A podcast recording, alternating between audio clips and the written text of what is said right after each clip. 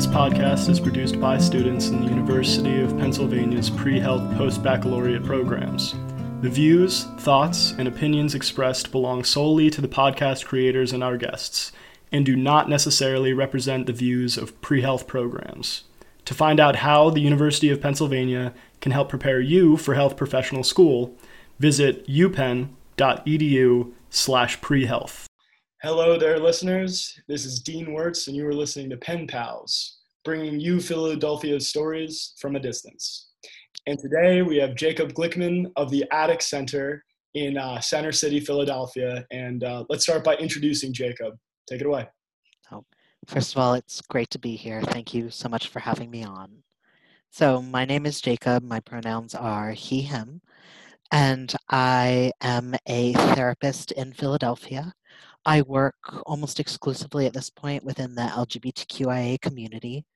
And one of my first clinical experiences actually in the city of Philadelphia was when I was an intern at the Attic Youth Center and fell in love with it. It is an incredible space and have ever since like tried to stay in touch with it um, either through doing clinical work through running groups there through volunteering there and yeah, hope to be a continued representative of the ways in which the attic continues to change the community, especially from a therapeutic standpoint.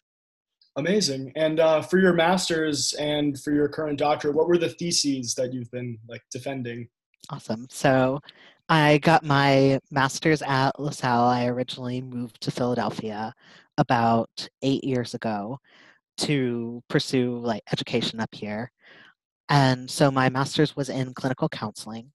And then after completing that master's, I went to, I moved on to Widener University for my doctorate.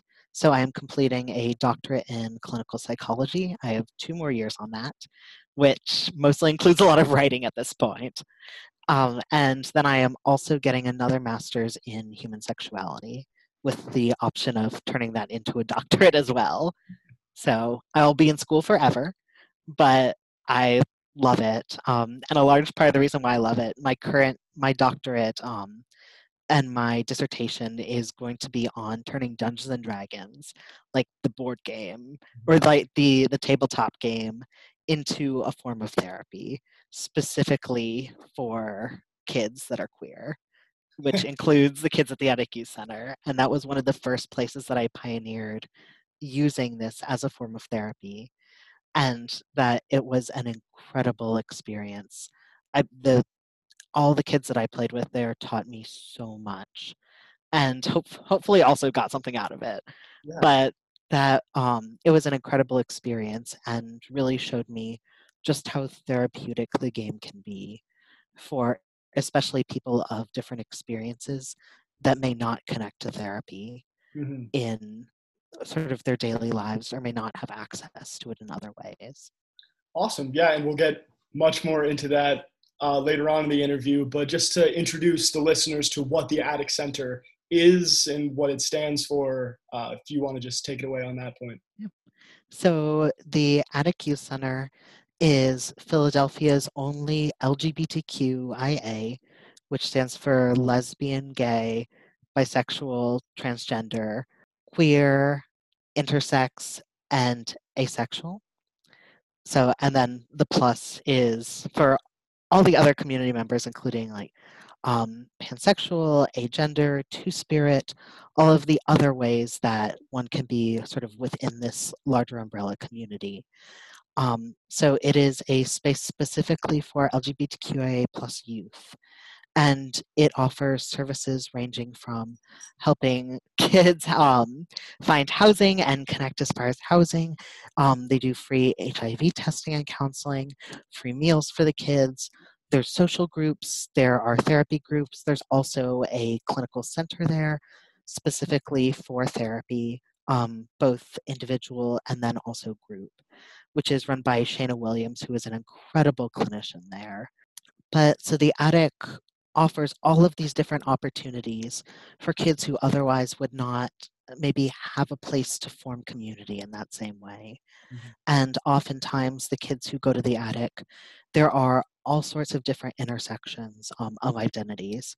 So, for instance, the kids who go to the attic, even though it is sort of labeled as a queer space, which we can also talk about the word queer too if you'd like. Um, that oftentimes these are kids that come from all different backgrounds, some that are low income, that are all different ages. Um, oftentimes, the kids who are going to the attic for the groups, especially, are age 14 to 23. However, for individual therapy, they can be younger. Mm-hmm. So, all different ages, all different stages of development, all different like races, all different educational backgrounds, all different religions, all different ability statuses, all different ways of expressing queerness and different gender identities and sexual orientations. So it is a place both where kids can meet people like them and create community with people like them, while also finding out more about other people who share many of their same communities and also are diverse for different reasons. Hmm. Yeah, I think that's, uh, you brought up a good point there earlier. I actually don't even really know what the true definition of queer is because I always assumed it was synonymous with gay, but I, I don't know if that is an outdated ideology of mine. put in mind enlightenment. So queer has in some ways become an umbrella term that both talks about uh, sexual orientation certainly and also has an aspect of politics has an aspect of community has an aspect of direct action that queerness in some ways is a life that you live, that you are fully immersed in, and that one can be into like male on male sex, one could be into female on female sex, whatever, however you're identifying your sexual behavior. Mm-hmm. And also, that doesn't necessarily mean that you are identifying as queer. Mm-hmm. And also, the attic itself is a very queer space that believes and focuses on the messages of like Black Lives Matter, Trans Lives Matter, creating accessibility and creating intentionality in the way in which people communicate and think about space and think about carving out space. So even though I think for older generations still, the word queer may be and may reflect on times where queer was, for instance, the word that was being used as a slur against them. And also, especially for the younger generation. And that even though we, like you, me, the listeners, probably still consider ourselves young to some extent, we're thinking right now about like 14 year olds yeah. that are inheriting the space. Mm-hmm. Um, that for a lot of them, queer is a term of empowerment and really fully encapsulates so many of their identities and also the life that they are choosing to live. Mm-hmm.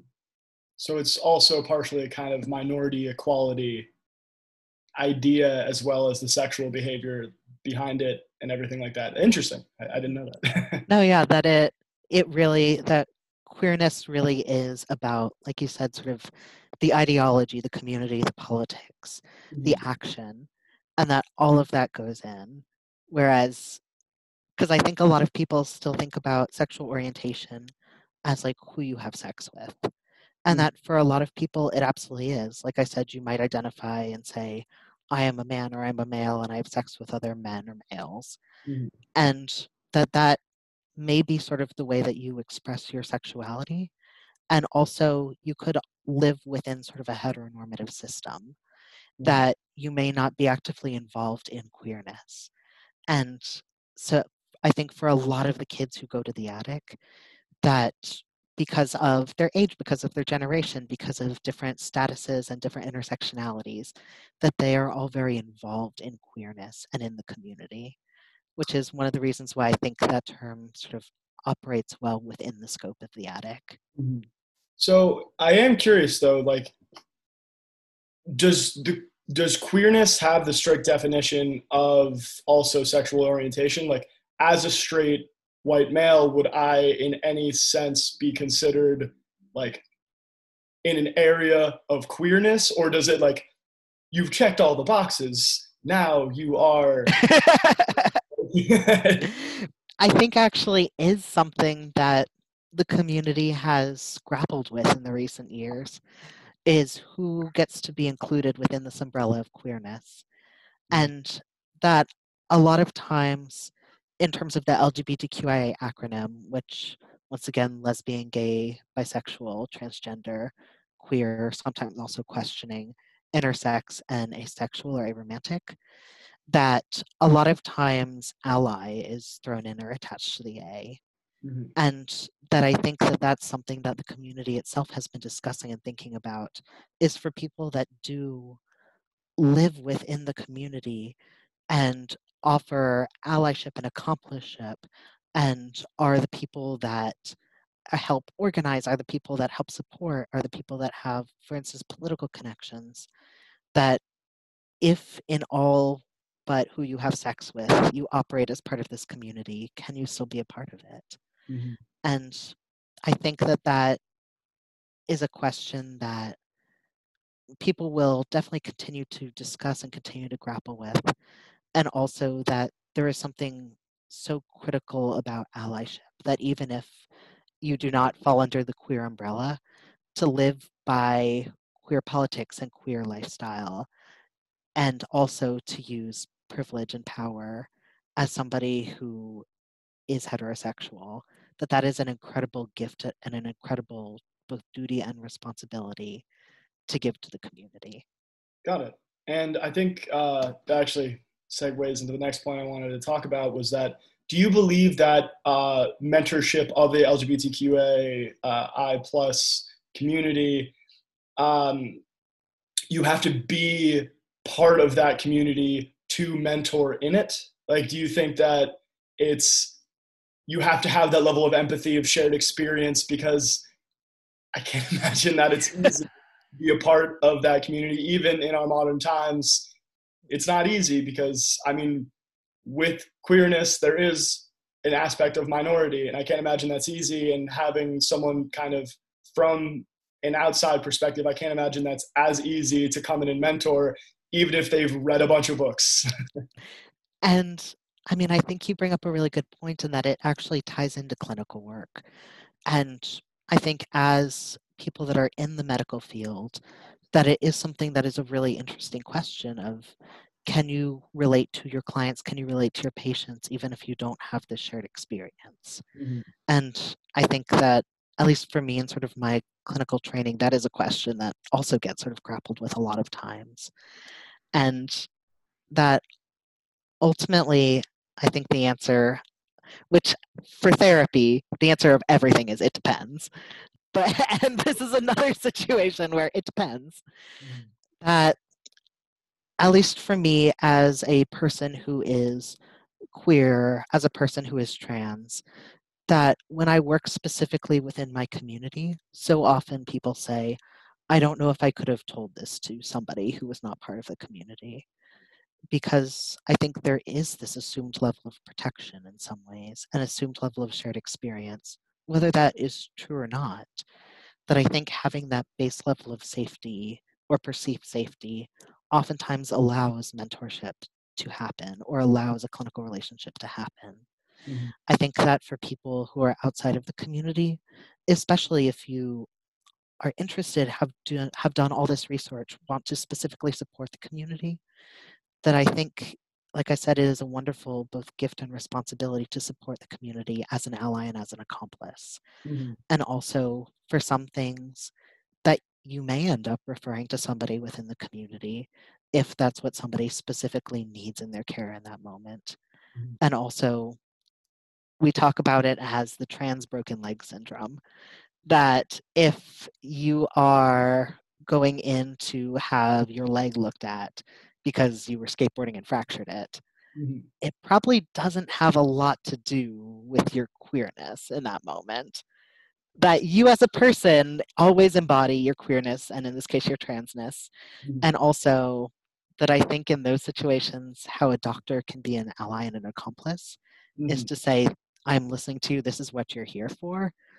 Let's set your bone. Yeah. Because none of the rest of it right now is relevant to what's happening in this moment. I think that's incredibly fascinating that you use that exact example of the broken leg because I was thinking of that exact idea when I was putting together a kind of itinerary about okay, so if someone comes in with a broken leg, it's it's a little bit more, it's a little less gray, you know. Mm-hmm. I'm treating your leg. What's going on? I don't need to personally break my leg to know how to fix your leg. Yes. So it's, and I thought that it's different with the mentorship of the LGBTQA plus community because there is a lot more going on than just mm-hmm. patella in the wrong place. Absolutely. And I mean, in some ways, I think that in terms of therapy, oftentimes there is that intimacy of wanting a community member, whether it be I'm trans and I want a trans therapist, whether it be I'm a person of color and I want a, col- a person of color who's a therapist, whether it be I'm thinking of one of my professors who talks about um, his own experience with diabetes and oftentimes works with people within sort of this intersection of physical health and mental health because that is his own experience and it gives him this ability to relate. So I think in terms of mentorship, if the mentee is looking specifically for mentorship surrounding queerness and the ways in which queerness affects their lives, then of course having somebody within the community is important. If it is for instance a young queer person who is interested in like going to penn and going to penn's post uh, baccalaureate program and is thinking about how to get into medical school then in that case of course queerness is still in effect and also that your mentorship as somebody who has lived that experience becomes so valuable yeah. and that the most important thing is holding space for all of the different identities that the person brings to the room. Mm-hmm. Just talk to me about activities in the attic that help build community and things like that and then we can kind of transition to d&d absolutely. The attic is like i said an incredible space and it is a space where everyone in some ways realizes how special it is and so as far as creating community I mean, first thing I will say is for people with food insecurity or who don't know where their next meal is coming from, to be able to not just have a place to go and eat, but to have a place to go and eat with peers. I think that there is still something very special about breaking bread with somebody. It's been a cultural tradition for humans for the last bazillion years that I I mean, I guess humans have been around for what, like a hundred thousand years? The past one hundred thousand years that we've been humans. I think that that is something that is really special. And in addition to that, I'm thinking of the groups too that there are groups surrounding like men and masculinity. There are groups surrounding transness and gender expansiveness. That there are groups surrounding like D and other special interests. That there are dance groups, movement groups, art groups.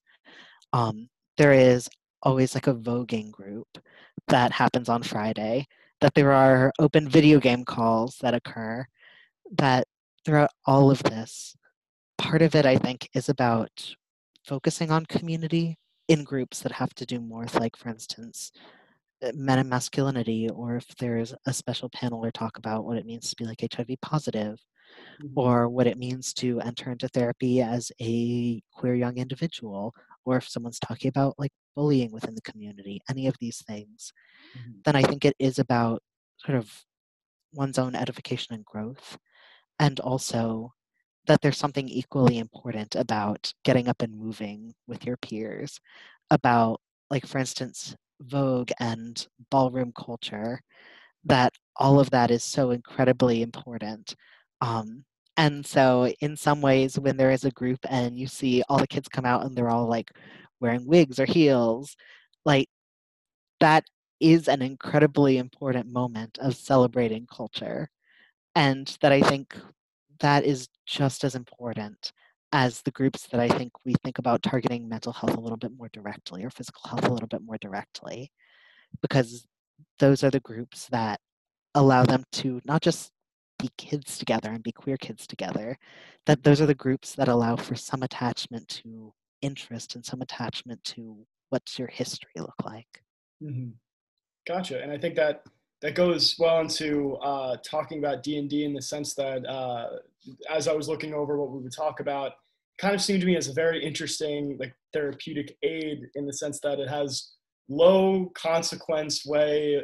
Well, it's like an environment where you can have character experimentation. Like you can kind of dive into this world without really fear of judgment because anyone in that group right there is along for the ride.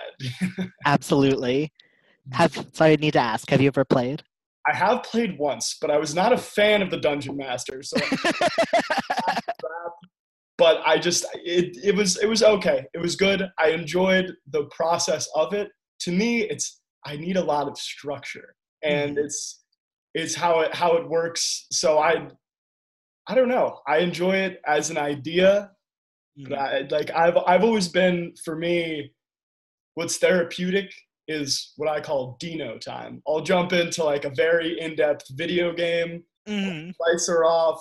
Like it's just me playing, none of that online stuff. Four hours, decompress, ready to go. Because I'm very introverted extrovert, so I like to mm-hmm. I like to go out, but I like to decompress on my own. So I I, I, appreciate though Dungeons and Dragons, and it's interesting how it's kind of coming back to life now. Because when I was growing up, was kind of almost on a downfall. Mm-hmm. But then it kind of, as I'm seeing, also being as a computer science major in undergrad, it was a huge community when I was in college. And mm-hmm. um, I think now I also wanted to ask you if you were involved with it growing up, because I saw all the stuff about what you're doing now with it, how you're using it for therapy. But was it a big part of your childhood? So it that's an interesting question. So I've always I've been very always oriented towards theater. Mm-hmm. And so theater and the arts have always been a huge part of my life. And also that I think once I got to college and we started forming friend groups and I grew up down south, so it is very hard to find other queer and trans people that are out. And so once I got to college and there was a little bit more accessibility to the community, that at that point we started forming groups. And one of my best friends, still one of my best friends today, um, started a group based on Warhammer 40k, which yes, the miniatures. mm-hmm. And so we started with that and then expanded outward and ended up in all sorts of different campaigns and different configurations. And of course, the main challenge and enemy that everyone who has ever played D&D knows is that scheduling is the ultimate thing you're going to come up against. It's quite the time sink. and the I think that's part of it is that it is a commitment. Mm. And also that's one of the reasons why I started thinking about it in terms of group therapy mm. because there is something so similar about the safety that is intended to be in a group therapy space and the way in which the group and the members dedicate themselves to each other and to their mutual growth and mutual benefit that is very similar to the way in which people dedicate themselves to their party. Yeah. And especially as somebody who has always loved theater, the arts, and fantasy, mm-hmm. that I think you're absolutely right. It is a way of exploring identity and self while also having sort of that layer of safety built in. Yeah. And that people have been doing that and using it as such since it was created in the late 60s. Mm-hmm. Yeah, it's uh, it's interesting um, that you bring up the transition of the love of theater because I was very big into theater when I was in high school as well because it was a very interesting outlet.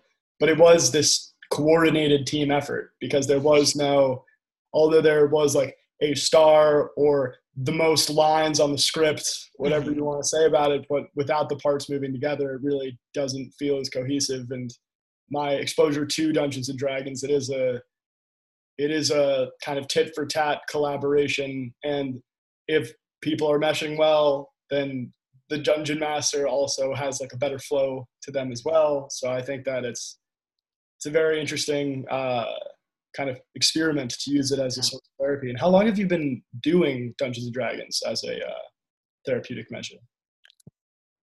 As a as a therapy or as a human? As, as, a human, as a human, let's go with that. As a human, I've been doing Dungeons and Dragons now for ten years, mm-hmm. and that it is incredible to watch people that have grown up with it, especially and especially when you look at people who've grown up with it that have said like i have never fit in anywhere else and this was the place where i fit in that i think those are the moments where you can really see how special it is Yeah. and that to your point i think it is resurging in part because of stranger things Mhm. and that that was the moment where people are like oh yeah this used to be cool and have, have jumped back in but and there a lot of times when i talk about dungeons and dragons people think of video games Mhm. and think about rpg or role-playing games that are electronic. I think stranger things is one of was one of those cultural moments where people remembered oh this is actually about pen paper and sitting around in a circle and telling a story. Yeah.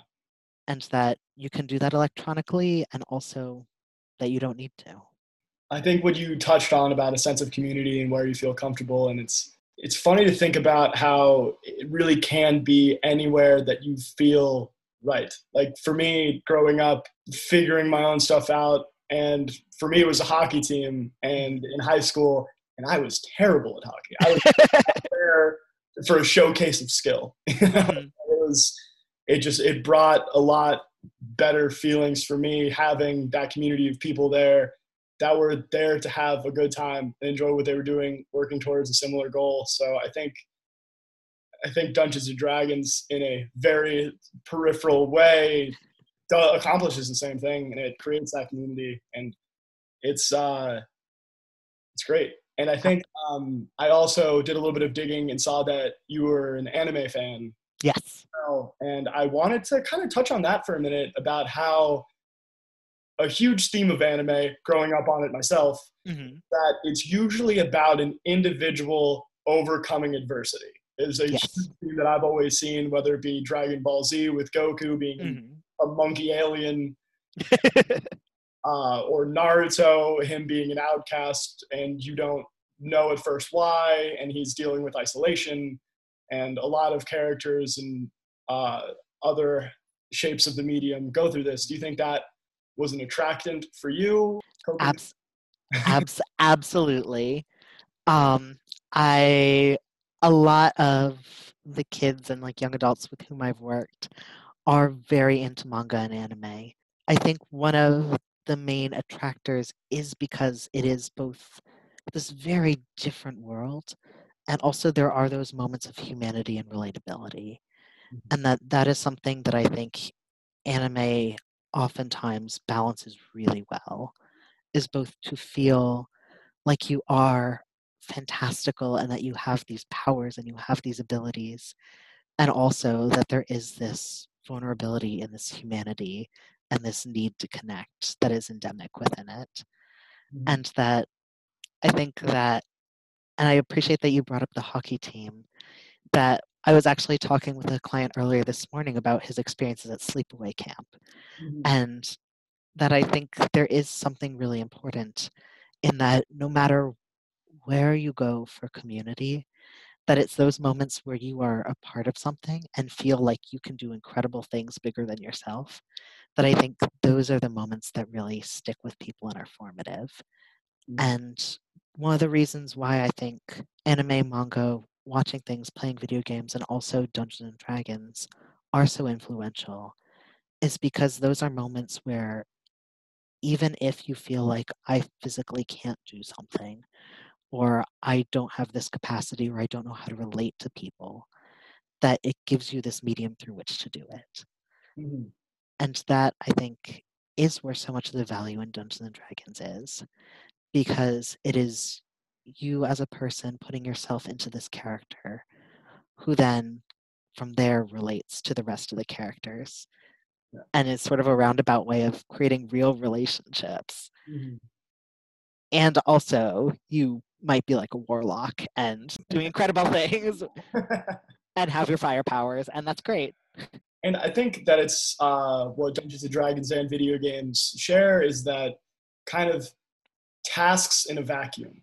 Because Mhm. with the the burden of reality, you may wake up to accomplish A, B, and C, but D through Z are going to prevent you from doing those things exactly how you planned on doing it. And that was a huge thing for me growing up. And I really appreciate what you're doing there with Dungeons and Dragons is that, okay, so we're raiding the dungeon, then we're raiding the dungeon. And it's very nice to see the steps necessary to accomplish a goal, knowing what you need to do.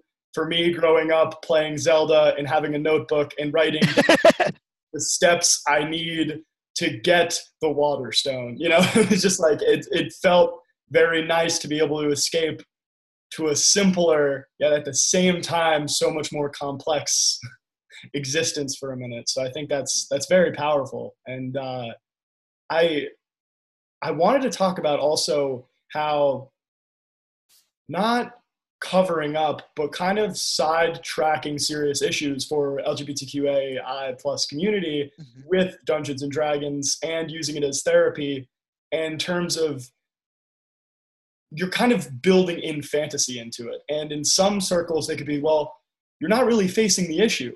Are you, Jacob? Like the idea.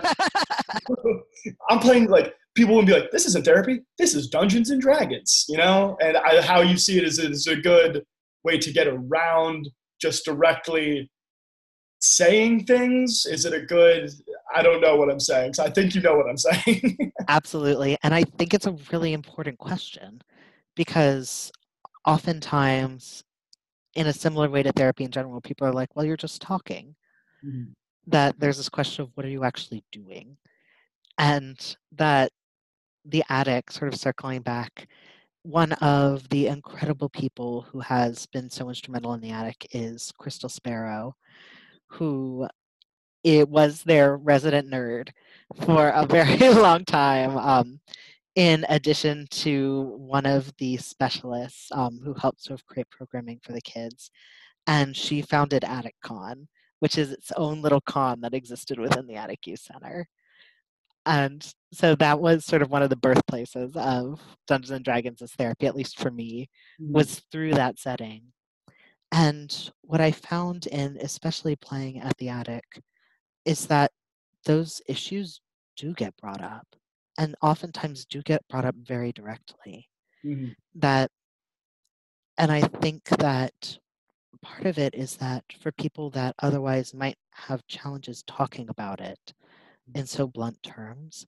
yeah. that once you have that lens of a character, that oftentimes it does become a much more direct conversation mm-hmm. than really could be had if it were just, for instance, you and I talking.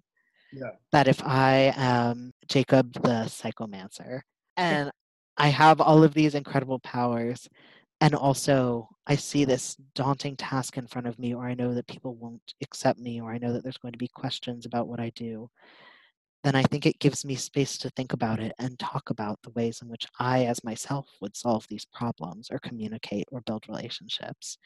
And also, I'm thinking especially of for trans kids, there's oftentimes such a high correlation with kids being on the autism spectrum autism spectrum and being trans mm-hmm. and that i know as myself being someone who's aneurotypical and also trans that having that lens and having that little bit of separation mm-hmm. actually makes it so much easier to talk and that part of in creating this therapeutic version of a role playing game it's about figuring out how to create modules that actually reflect real life challenges.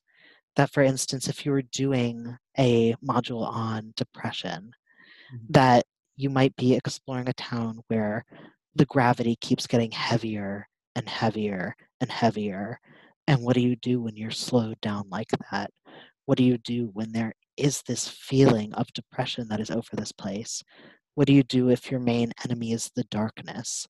And running towards it at full speed and trying to fight it or running away from it doesn't work how do you cope with that?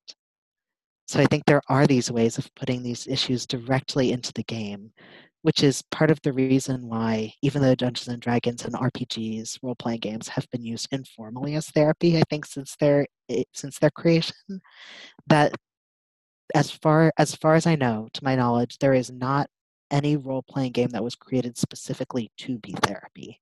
Mm-hmm. And I think that's the benefit of using this format and turning it into a form of group therapy with a specific intention of creating a game from the ground up for therapy because it allows you to directly put those issues in in a way that otherwise might be less direct.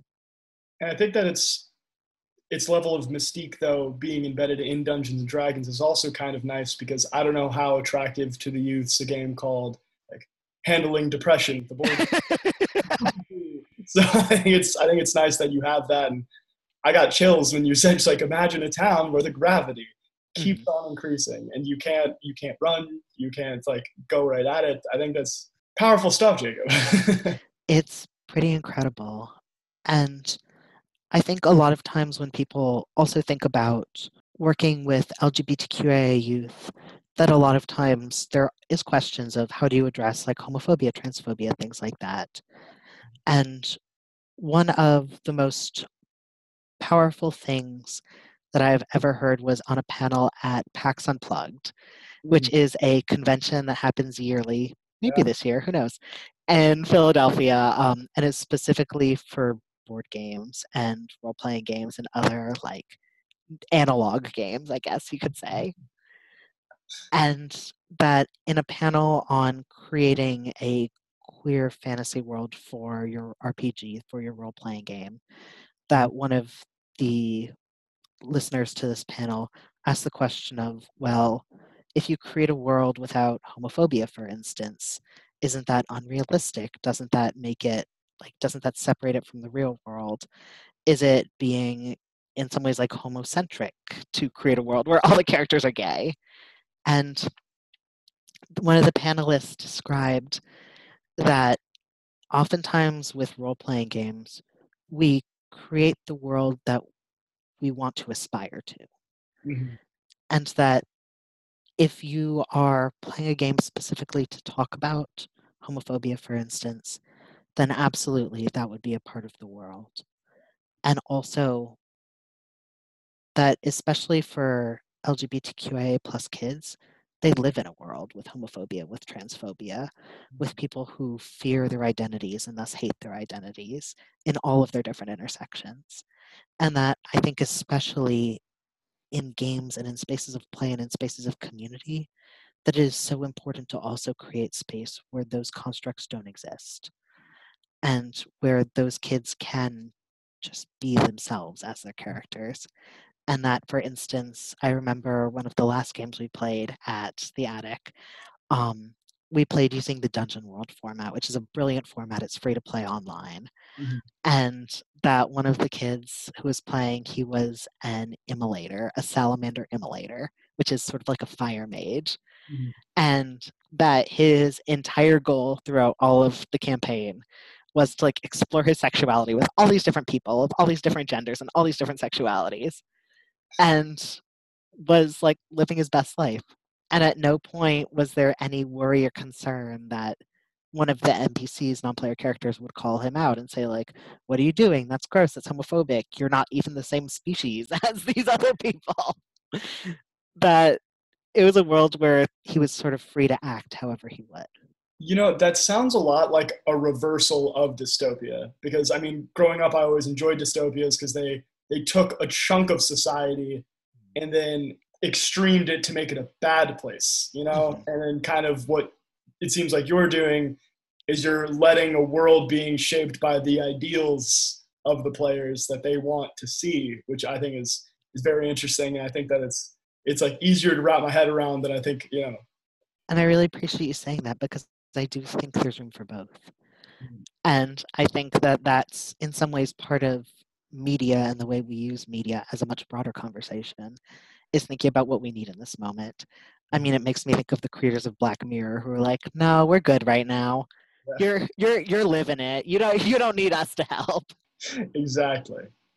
Yeah, and um, I guess the last thing I just want to talk about because we talked a lot about nerd culture and just saying that it's very interesting how it's becoming the new cool. You know, about mm-hmm. how I'd almost like to thank the MCU and Marvel for really bringing everyone out of their front doors and talking about comics, talking about video games, talking about how it can be, be implemented productively in a modern society.